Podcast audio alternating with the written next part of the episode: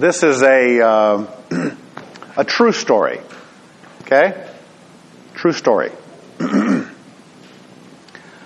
Brenda was a, a young woman who was invited to go rock climbing.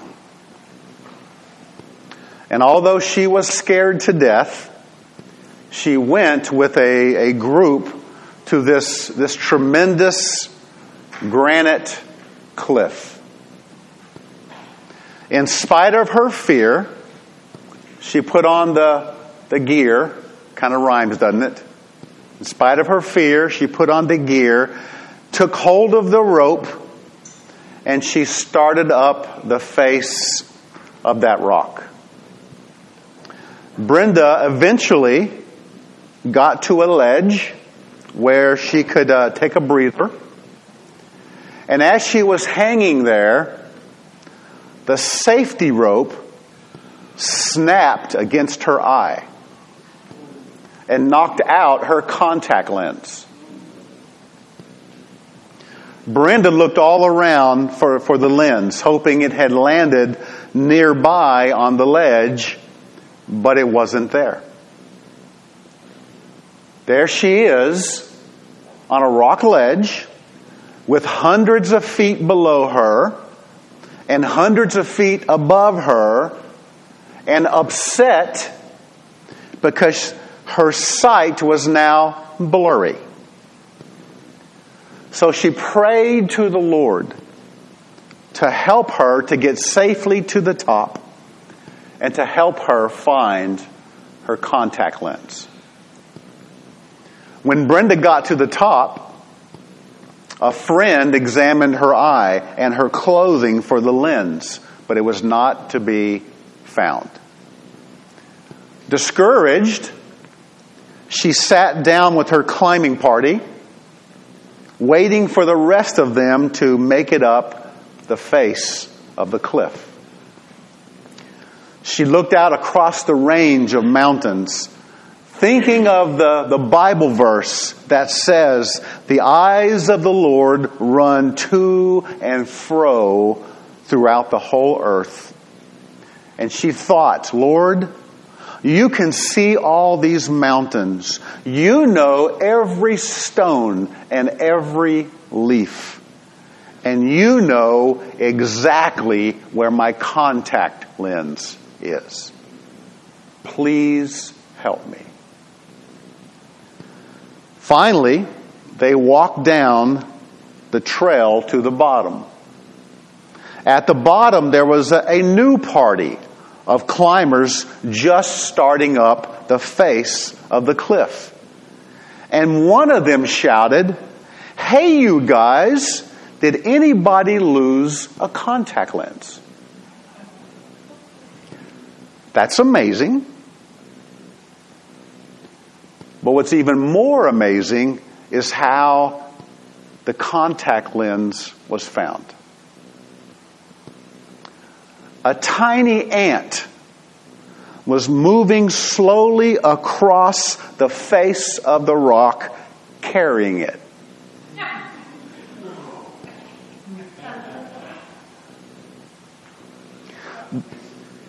Brenda told her father, who was a cartoonist, about the incredible story of, of her contact lens and the prayer and the ant. And he drew a cartoon picture of, of a tiny ant carrying a huge contact lens with the words, Lord, I don't know why you want me to carry this thing.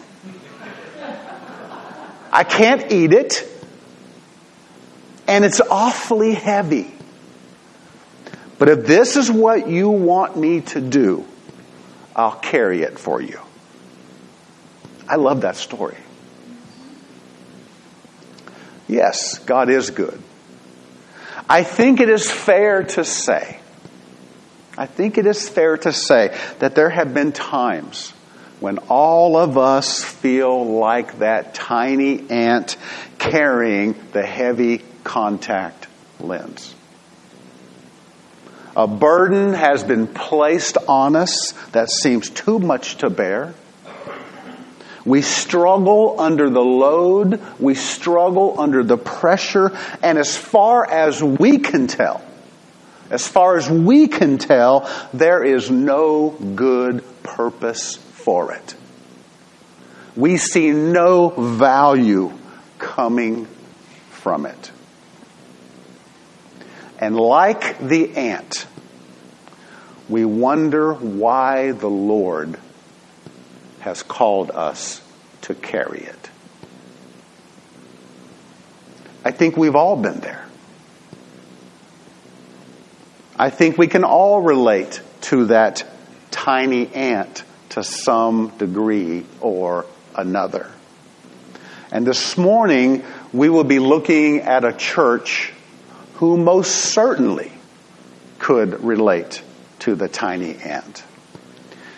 We are studying the, the messages sent to seven real churches mentioned in chapters 2 and 3 of Revelation, where Jesus gives his unique insider perspective of what he sees in these churches. For he sees what we do not see. Jesus is in the midst of the church. He's walking among the church and he carefully examines the church. Jesus knows what is really going on. So these messages are similar to performance reviews, performance evaluations, assessments of their strengths and of their weaknesses, including points of praise, points of encouragement, and points of rebuke. Last week we considered the church of Ephesus, the first church on this postal route in the western region of Asia Minor. And from all appearances, it seemed to be like a great church. A happening church, a busy church, a doctrinally sound church. But Jesus said there was something missing in this church love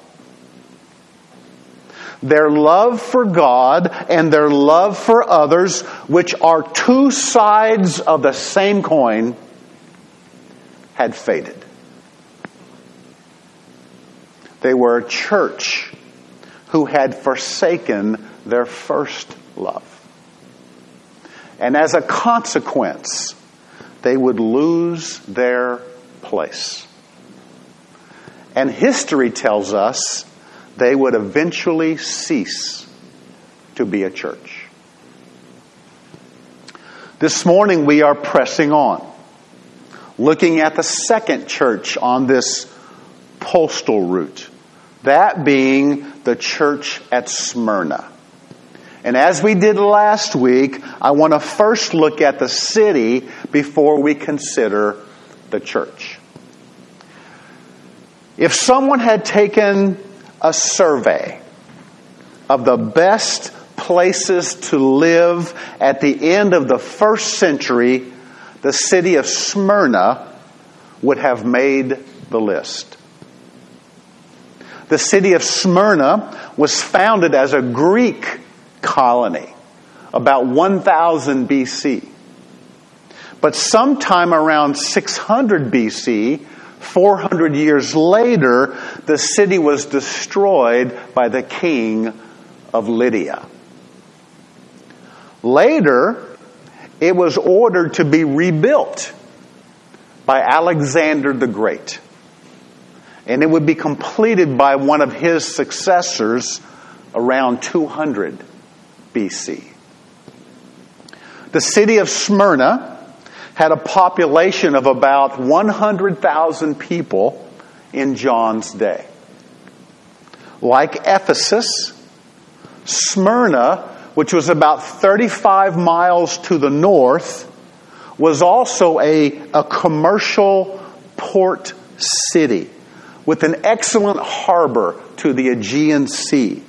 And as such, it was a very wealthy and thriving import and export city, second only to the city of Ephesus. And today, Smyrna is now known as Izmir, Turkey. I Z M I R. Izmir, Turkey. Apparently, Smyrna was a, a city of great beauty and impressive architecture. A planned city that formed a circle around a large hill called Mount Pagus, which gave the appearance of a crown. So this city was called the crown of Asia or the crown city. Smyrna was known for its schools of science and medicine. They had a library, a gymnasium, a stadium for their annual Olympian Games. And they boasted of a theater on Mount Pagos which could seat some 20,000 spectators. That's a big theater. Smyrna was a religious city. And with that, there were many temples of worship to their Greek gods. At one end of the main street was the temple to Zeus. At the other end of the main street was the temple to Cybele, who was considered the mother goddess of Smyrna. In John's day, the city was intensely loyal to Rome and they were engaged in the cultic practice of imperial worship, where the Roman emperor was worshiped as a god. In fact, Smyrna was at the epicenter of this very popular cult. And in 26 AD, they built a temple for Emperor Tiberius. So Smyrna was a, a religious city. They worshiped their Greek gods. They were leaders in the practice of emperor worship. And there was also a large Jewish population in this city. And they had their own Jewish synagogue as well. In regards to the church in Smyrna, very little is known about their background. There is no mention of its founding in the New Testament. None whatsoever. But referencing Acts chapter 19 verse 10, it is thought that the apostle Paul, or maybe one of his companions, might have introduced Christianity to Smyrna while they were in Ephesus for a couple years, 35 miles away. So, relatively speaking, outside of this hodgepodge of religious activity, the city seemed like a great place to live. Unless you were a follower of Jesus Christ. In Smyrna, if you identified with Jesus, you had better buckle up because it was going to be a very hard and bumpy ride. Smyrna means myrrh. Myrrh. Which was a highly valued spice that gives out a sweet aroma when it is crushed. And as we will see in a bit, that is a fairly accurate picture of this church. A church being crushed under relentless persecution as they stood for Christ. That's the background. So if you have your Bible, Turn to Revelation chapter 2, verse 8. Revelation chapter 2, verse 8. Are we there? Okay. It begins. And to the angel of the church in Smyrna, write the first and the last, who was dead and has come to life, says this. Let's stop right there. This letter, as we've already said, is written to the pastor. It's written to the pastor of the church in Smyrna. And to this church, Jesus reminds these believers that he is the first and the last who was dead and has come to life.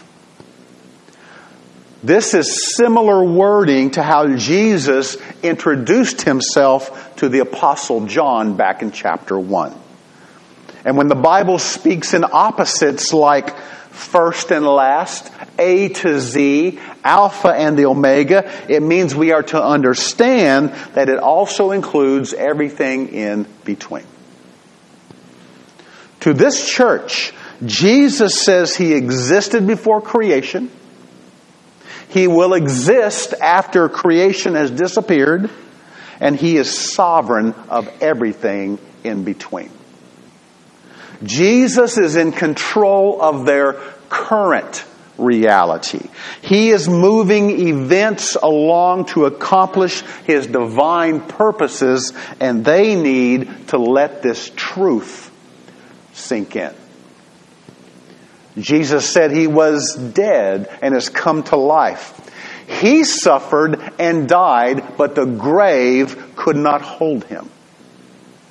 Jesus is the life who also holds the keys to death. And this church needed to be reminded that their own suffering and persecution, although difficult as it may be, was only temporary, momentary, in light of eternal life. As I have said to some of you, our lives on this earth are only a blink of an eye compared to eternity. Think about that. Just a blink of an eye, that quick, compared to eternity. Then Jesus says to the church, beginning with verse 9, I know your tribulation and your poverty but you are rich. And the blasphemy by those who say they are Jews and are not, but are a synagogue of Satan. Do not fear what you are about to suffer. Behold, the devil is about to cast some of you into prison so that you will be tested and you will have tribulation for 10 days. Be faithful until death, and I will give you the crown of life. Let's stop there. These words from Jesus begin with, I know. I know. How important are those two little words from the Lord? I know. Jesus knows his people from the inside out, upside down, and from beginning to end. He knows every joy and every sorrow.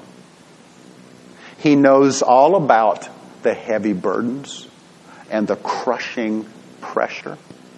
Jesus is the sympathetic Lord who knows because he shared in the same experiences of temptation and rejection of pain and of suffering, which is common to us all. Jesus knows. Jesus knows. And the church needed to know that he knows in light of what they were going through. As I mentioned earlier, emperor worship was a popular cultic practice in Smyrna. And it was also a mandated practice by Rome. Once a year,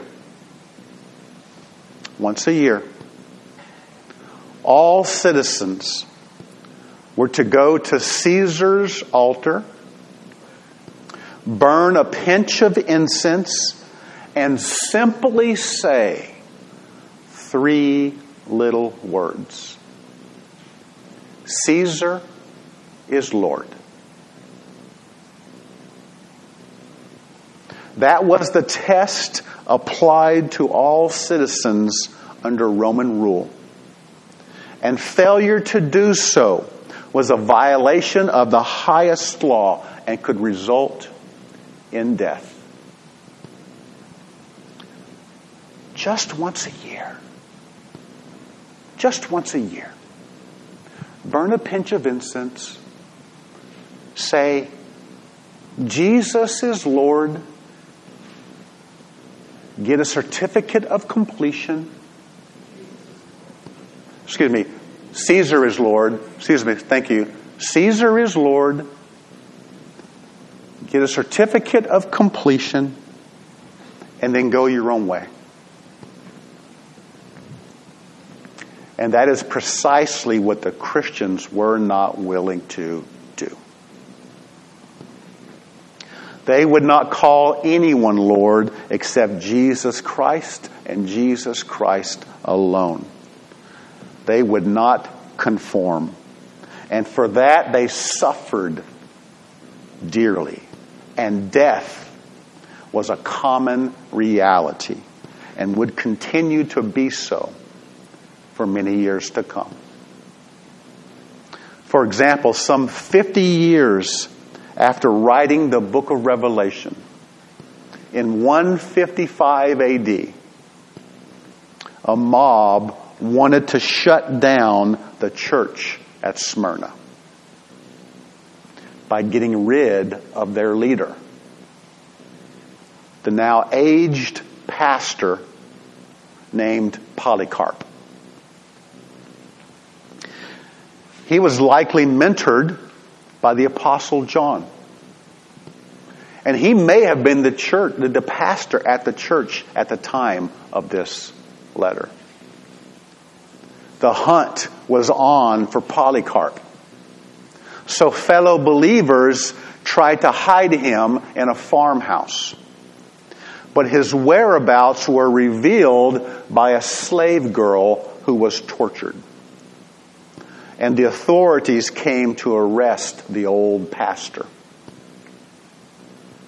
He welcomed his captors as if they were old friends and gave them food and drink. He asked for an hour to pray before being taken to the arena. They agreed. The hour stretched into two hours. The officers, overhearing his prayers, began to wonder what they were doing arresting an old man like this. Polycarp was brought into the arena and instead of Polycarp begging for his life, we are told the Roman proconsul pleaded with this aged pastor to just curse Christ so he could be released. Polycarp's reply was loud and clear. 86 years I have served him, and he never did me any injury. How then can I blaspheme my king and my savior? The proconsul threatened him with burning.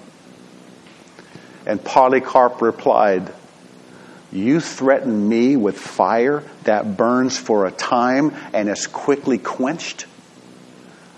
For you do not know the fire which awaits the wicked in the judgment to come and in everlasting punishment. Why are you waiting? Come do what you will. They gathered wood. And as the soldiers prepared to nail him to the stake, he refused, saying, Leave me as I am. For he who grants me to endure the fire will enable me also to remain unmoved without the security you desire from nails. The fire was lit and Polycarp, Polycarp burned to death. As the flames consumed him, he was heard to pray, I thank you, O Lord, that you have deemed me worthy this day and this hour to take up the cross of Christ with many witnesses believers were allowed to bury his remains. And churches near and far from Smyrna observed this date in years to come and drew strength from the testimony of this old pastor who would not deny Christ no matter what it cost him. This occurred on a Saturday. This occurred on a Saturday, the Jewish Sabbath. And it is told that the Jews helped to collect wood on that day for his execution. Hmm. The Jews in Smyrna were another group who persecuted this church. They rejected Christ as their long awaited Messiah. They were hostile to his followers and they joined forces with the other pagan groups to persecute Christians. Falsely accusing them of treason against Rome so the authorities would arrest them and persecute them. Jesus called them the synagogue of Satan. Those are his words. The synagogue of Satan. Implying that under the pretense of being God's people and doing God's will, they were really doing the devil's work. Isn't it interesting that the, the religious people are the ones who tend to cause most of the problems for true believers. The church at Smyrna was persecuted by those engaged in the cult practice of emperor worship. They were persecuted by Jews living in the city, and besides that, Jesus spoke of their poverty. Even though the city was very wealthy, the Christians in it were living in extreme poverty. The Christians were described as destitute because they were robbed, fired from their jobs, taken from their livelihoods, and had their homes confiscated because they identified with Jesus Christ. It was economic persecution. A common type of, of, of crushing pressure that the early church had experienced. And jumping ahead into the future, it will be a similar type of experience for believers during the time of tribulation. In Revelation chapter 13, verses 16 and 17, we are told, and he causes all, the small and the great, the rich and the poor, and the free men and the slaves to be given a mark on their right hand or on their forehead. And he provides that no one will be able to buy or to sell except except the one who has the mark, either the name of the beast or the number of his name. In the future, in the future, for those who do not devote themselves to the Antichrist, for those who do not bow to his image, for those who refuse to accept the mark of the beast, they will suffer economic persecution during the tribulation period, just like those in this church of Smyrna. For the church at Smyrna, Jesus acknowledged that from a worldly standpoint, they had nothing as far as wealth or possessions or material goods. Nothing at all. Nothing at all. And they were likely part of the homeless population. But spiritually speaking, Jesus considered them to be rich. Jesus says the truly rich in Smyrna were those suffering Christians going through terrible persecution. And how's that? Some time ago, I shared with you something said by Corrie ten Boom. You know that name? Corrie ten Boom. She said, I love this passage. I love this. She said, You'll never know if Jesus is all you need until Jesus is all you have. When Jesus is all you have, then you will discover that Jesus is all you need. So true. You'll never know if Jesus is all you need until Jesus is all you have. Because the Christians at Smyrna were so poor, they learned early on that Jesus really is all they needed. And that's why Jesus says, But you are rich. They suffered they were stripped of everything. Stripped of everything except for Jesus. And for that, they became spiritually rich. The church at Smyrna was a persecuted church, a suffering church. And Jesus knew it, for he knew them. They had absolutely nothing. They were the poorest of the poor in a wealthy city. But did you notice that the one who knew them best, the one who knew them best, did not have one single negative thing to say about them spiritually. Don't you find that interesting? Not one negative word. Not a one. Their suffering was not because of any wrong they had done. Just the opposite. Just the opposite. Just like the Apostle John on Patmos, their suffering was the result of identifying with Christ, living godly lives in an ungodly world, and standing firm in their faith.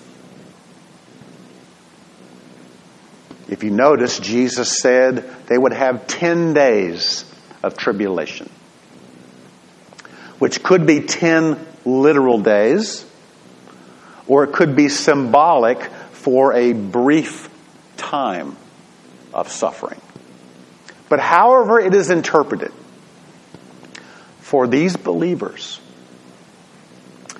their suffering was not over as they might have hoped. The persecution would continue. It would be severe.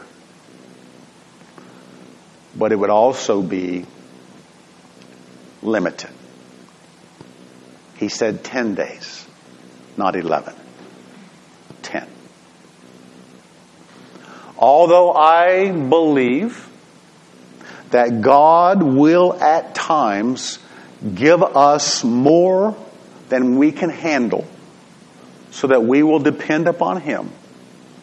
He does, he does place limits on the trials and the hardships we experience.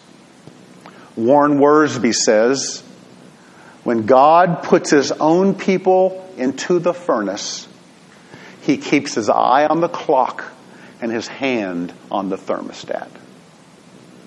He knows how long and how much. Jesus said, Do not fear what you are about to suffer. At face value, those are hard words to hear, aren't they? It's like telling a child you are taking to the hospital for stitches. Don't be afraid, it'll be all right. As parents, we know it'll be all right. But it's still hard for the child because the child does not know what we know. Does that make sense? In a similar way, we don't know what the Lord knows and we don't see what the Lord sees. But if we could, if we could, even for a short moment, maybe we would come to realize there really is no need to fear. Instead, we can trust that the Lord is going to accomplish His plans and His purposes concerning His people. And yes, yes, it may include suffering and persecution. But Jesus says, Be faithful unto death, and I will give you the crown of life. In other words, trust Him. For the time of suffering in this world is very limited at best. But the duration of the joy to come, the victor's joy, will last forever. Then Jesus speaks to us all, all who have ears, and he says in verse 11, He who has an ear, let him hear what the Spirit says to the churches. He who overcomes will not be hurt by the second death. The one who overcomes, the one who carries on, the one who perseveres will not be hurt by the second death. What is that? If there is a second death, then it would make sense that there is a first death. Does that make sense? The first death is the death of the physical body. Something that we will all experience unless Jesus comes to gather his church first. The first death is merely death of the body. But the second death refers to eternal separation from God. The second death is the one that sends you to the lake of fire. It refers to the final destination for those who reject Christ as their Lord and Savior. As followers of Christ, we need not fear what happens to us in the here and now.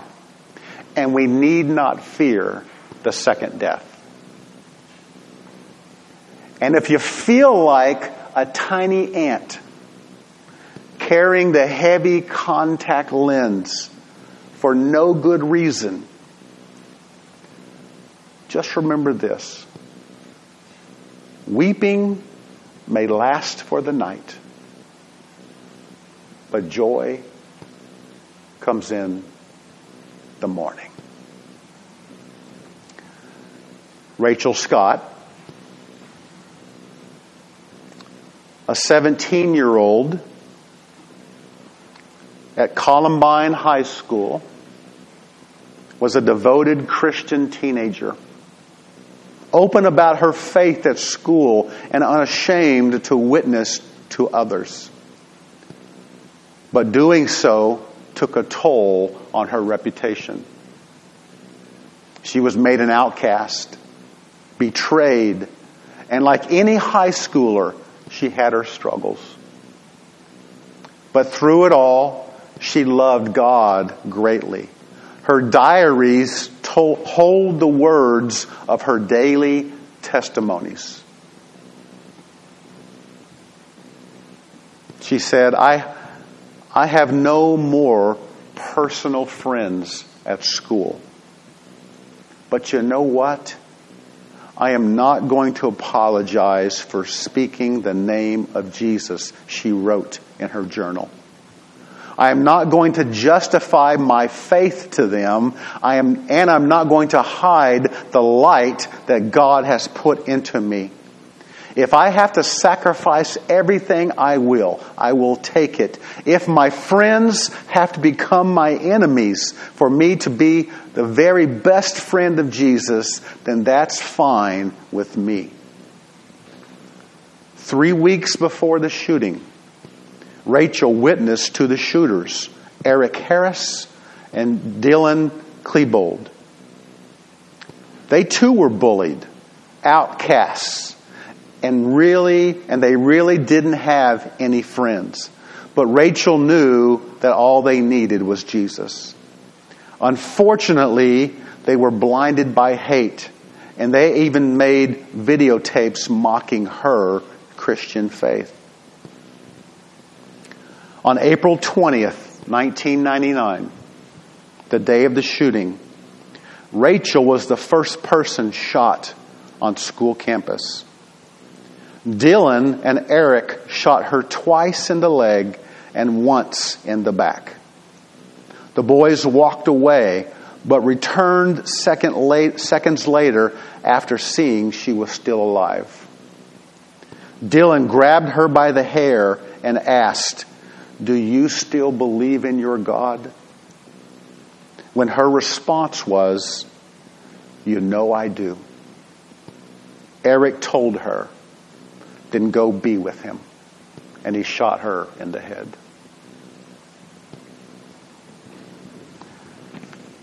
Again, weeping may last for the night, but joy comes in the morning. And that joy is not found in circumstances, is it? That joy is found in a person. The joy is found in a person, Jesus Christ. Let's pray. Father, I thank you for this time together in your word. Father, I will admit personally this was a difficult a, a, a difficult passage because you know I had a difficult time connecting with it.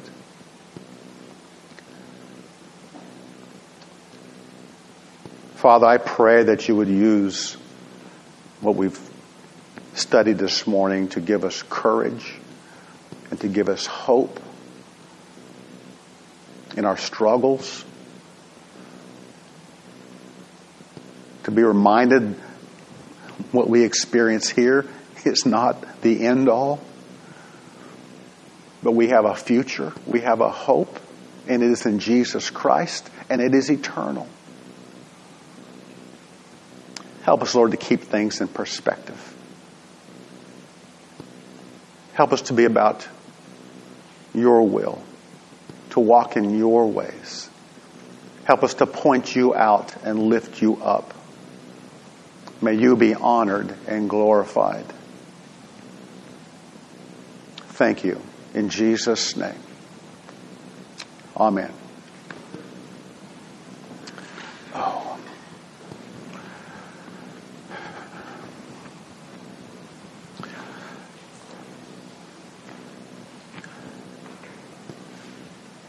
Since the beginning of the early church, first century, okay, first century to present, some 70 million, 70 million people have been killed because they identified with Jesus Christ. Okay? 70 million.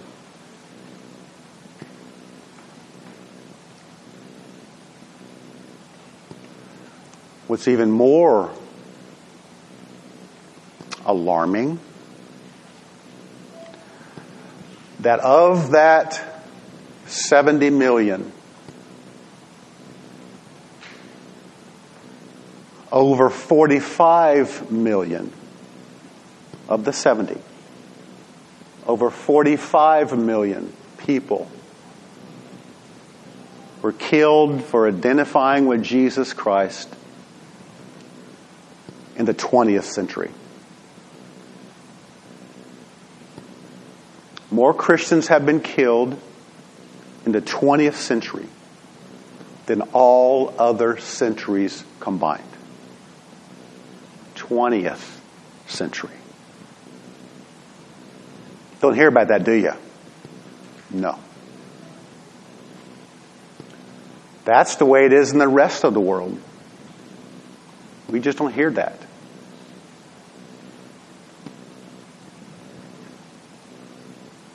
Were talking this morning in, in the men's group, and I, I just don't know how how we, as, as, as Americans, American church, how we would how would we react to persecution like that?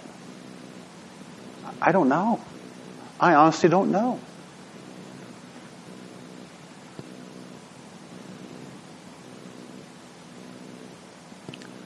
Thinking back to Acts, beginning of Acts. The Christians were in Jerusalem, weren't they? That's where they all were. They were all in Jerusalem. Maybe they were comfortable, not really going anywhere. That was home base. That's where they're going to stay, right? And Jesus had told his disciples, you know, you're going to spread the gospel in Jerusalem and in Samaria and to the outermost parts of the world. Did he not say that to them before he ascended? He said that. Yeah.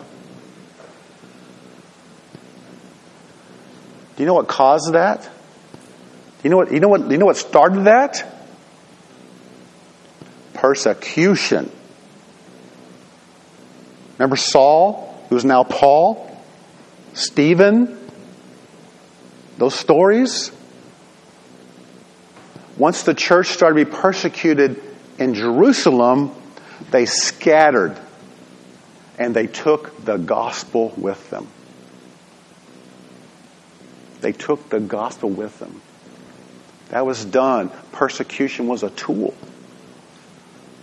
to spread the gospel. Last week we talked about Ephesus, did we not? Church is gone. In fact, the city's gone. It's just, it's just nothing but ruins. Church of Smyrna was a persecuted church, a suffering church. You know how many Christian churches there are in Izmir, which is formerly called Smyrna? About 250. In a Muslim city? About 250 Christian churches. Different types, whether it be Catholics or other, but they all identify with Jesus Christ. About 250. Yeah. God has a reason for, for why He allows persecution in the church. He does. Does that make it easy? No, not at all. Doesn't make it easy at all. Doesn't make it easy at all. But we have to trust our, our Heavenly Father, who loves us, who sent His Son to die on a cross for us, knows exactly what He's doing. He has a purpose for what He is doing. And that may involve persecution and suffering. I was listening this morning to David Jeremiah. I, I like listening to him. And he had said that, that uh, the future casts a shadow. It casts a shadow. And we're living in that shadow, the future being the time of tribulation. And we are currently living in that, that shadow. The stage is being set for those tribulation events. We're in the shadow. Whether we're persecuted or not, and persecution doesn't mean somebody took your chair in church. That's not persecution. Sorry. Okay? Yeah. Yeah, that's not persecution. Okay? But there might come a time when we are persecuted as a church. Right? That could happen. How are we going to react? What are we going to do? Hopefully, we're like those people in Smyrna. We're going to trust our Lord. We're going to take Him at His word. We're going to live godly lives in an ungodly world. And we're going to stand for Christ. That's what I hope we do. That's what I hope we do. I hope this morning's sermon uh, spoke to you. As I said, I had a difficult time with it. I didn't even get it done till this morning. It was just, I just, I struggled because I, I just could not connect with this persecuted church. It was just so hard for me. But I hope it spoke to you in spite of me. Hope it spoke to you. If you have a decision to make this morning, a commitment to Christ, if you'd like to know him, I would love to introduce you to him. He loves you dearly. He died for you. If you're looking for a church home, love to have you here. If another decision to make, if you if you just need someone to talk to, I'd love to chat with you either today or Monday or whatever. However the Lord leads, I just ask you to respond to Him. Let me uh, let me close this with some prayer. Um, pray for our offering. Uh, just remember we have our baskets in the back there, and then also pray for our fellowship. I saw a lot of desserts back there, so uh, expect some sugar highs. Uh, Father, I thank you for this time together uh, with uh, with family and friends, and Heavenly Father, I just pray that your hand to be upon us. Lord, help us to to live out what we know. Father, help us to to live in such a way, Lord God, that it brings honor and glory to you, that it points you out, that it lifts you up. Father, thank you for this time of, of offering, and Lord God, I pray that uh, you would help us as a, as a congregation to use your money wisely. Father, bless the gift, bless the giver, and Lord God, just multiply it. And Lord, also for our fellowship afterwards, Heavenly Father, I pray that you'd, you would just bless those who prepared food, who brought food, Lord God. And then, Lord, most importantly, just bless our fellowship time together. I pray, Lord God, for a joyous time, a sweet time of fellowship. May you be glorified. In Jesus' name, amen.